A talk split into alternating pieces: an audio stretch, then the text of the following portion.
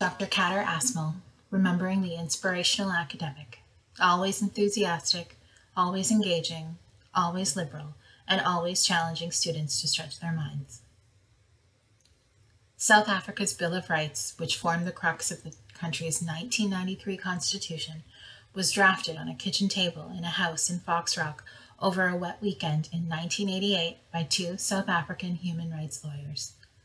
Albie Sachs was just out of hospital in Mozambique, having survived a car bomb attack executed by the South African security forces, in which he lost his right arm and the sight in his left eye.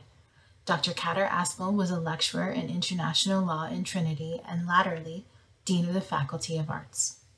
He had co founded the Irish Anti Apartheid League with his wife Louise almost a quarter of a century earlier. As the two lawyers worked quickly and rigorously to hammer out the text, with Asmal stepping outside every half hour for a cigarette because Louise didn't want him smoking inside, they knew the tide was turning in South Africa. But it would be 18 months before they got the news they had been waiting for Mandela's release from prison. In Asmal's words, after two hours in our sitting room in Foxrock staring at the television on 9th February 1990, we finally got to see Mandela. Anti apartheid committee members crowded into our house cheered, and raised glasses of champagne. Friends, neighbors, and people we hardly knew phoned congratulations and sent bouquets of flowers. A few months later, Asmal returned to South Africa after a 30 year exile and was appointed to the ANC's executive committee. He served as a member of the negotiating team that established the government in 1993 and was Minister for Water and Forestry 1994 to 1999 and Minister for Education 1999 to 2004 before his death in 2011. Asmal's journey from law lecturer to human rights activist to negotiating the end of apartheid to Minister of Education is one of the most extraordinary of any Trinity academic. It starts with the example of his father, an Indian shopkeeper in KwaZulu Natal, who brought him up with a deep understanding of freedom and anti colonialism after moving to London in 1960 to study law in the London School of Economics, LSE, he helped found the UK anti apartheid movement. When he was appointed lecturer in Trinity in 1963, he brought the movement to Ireland. The Trinity Department of Law in the 1960s was small, and in common with other Irish universities at the time, it offered no postgraduate courses. The arrival of Asmal was cataclysmic. Yvonne Scannell, now Fellow Emeritus of the Trinity School of Law, recalls his teaching style was completely different to our other lecturers, much more student friendly, approachable, and concerned for our well being and our future. I learned from him that you could be warm towards students, that you didn't have to maintain barriers, you could show concern and get involved in student activities. Scannell recalls in particular his kindness to students in need. He would have students from Africa staying in his house, and he also did everything to help Irish students who were experiencing disadvantage. This was putting into practice his commitment to social justice. As a lecturer, he had not a scintilla of interest in the corporate legal world, says Scannell. All his aspirations and idealism led towards the international area and toward human rights and labor law. He imbued a sense of social purpose and concern for the underprivileged in his students.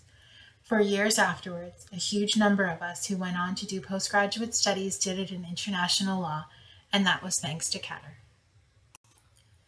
The effect on students of his social activism, his informality, and his intellectual engagement is attested to across the pages of Trinity Tales, alumni memories through the decades published in four volumes by Lilliput.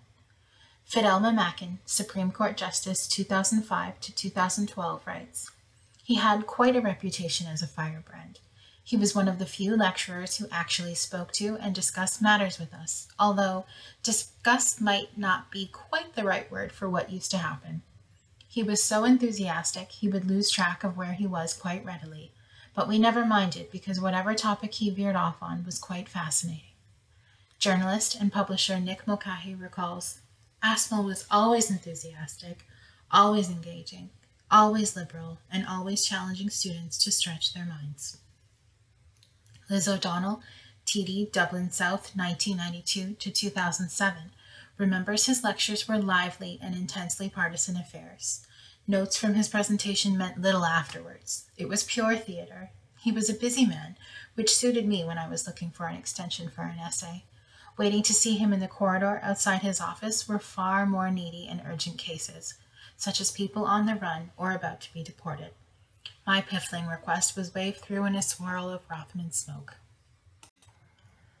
As well as the Irish Anti Apartheid League, he also founded the Irish Council for Civil Liberties, ICCL, in 1976 with a mission to address what Mary Robinson called twin challenges the need to create political and personal space in Ireland through reform of the Constitution and laws, and the need to affirm standards of civil liberties in the context of the increasing violence in Northern Ireland.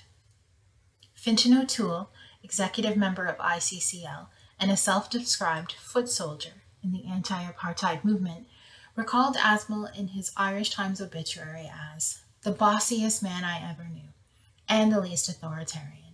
He wasn't a bully, but he did run meetings in a way that was utterly foreign to Irish shores. Discussion was quick, to the point, and intended to be decisive. And the decisions were invariably the ones Kader wanted.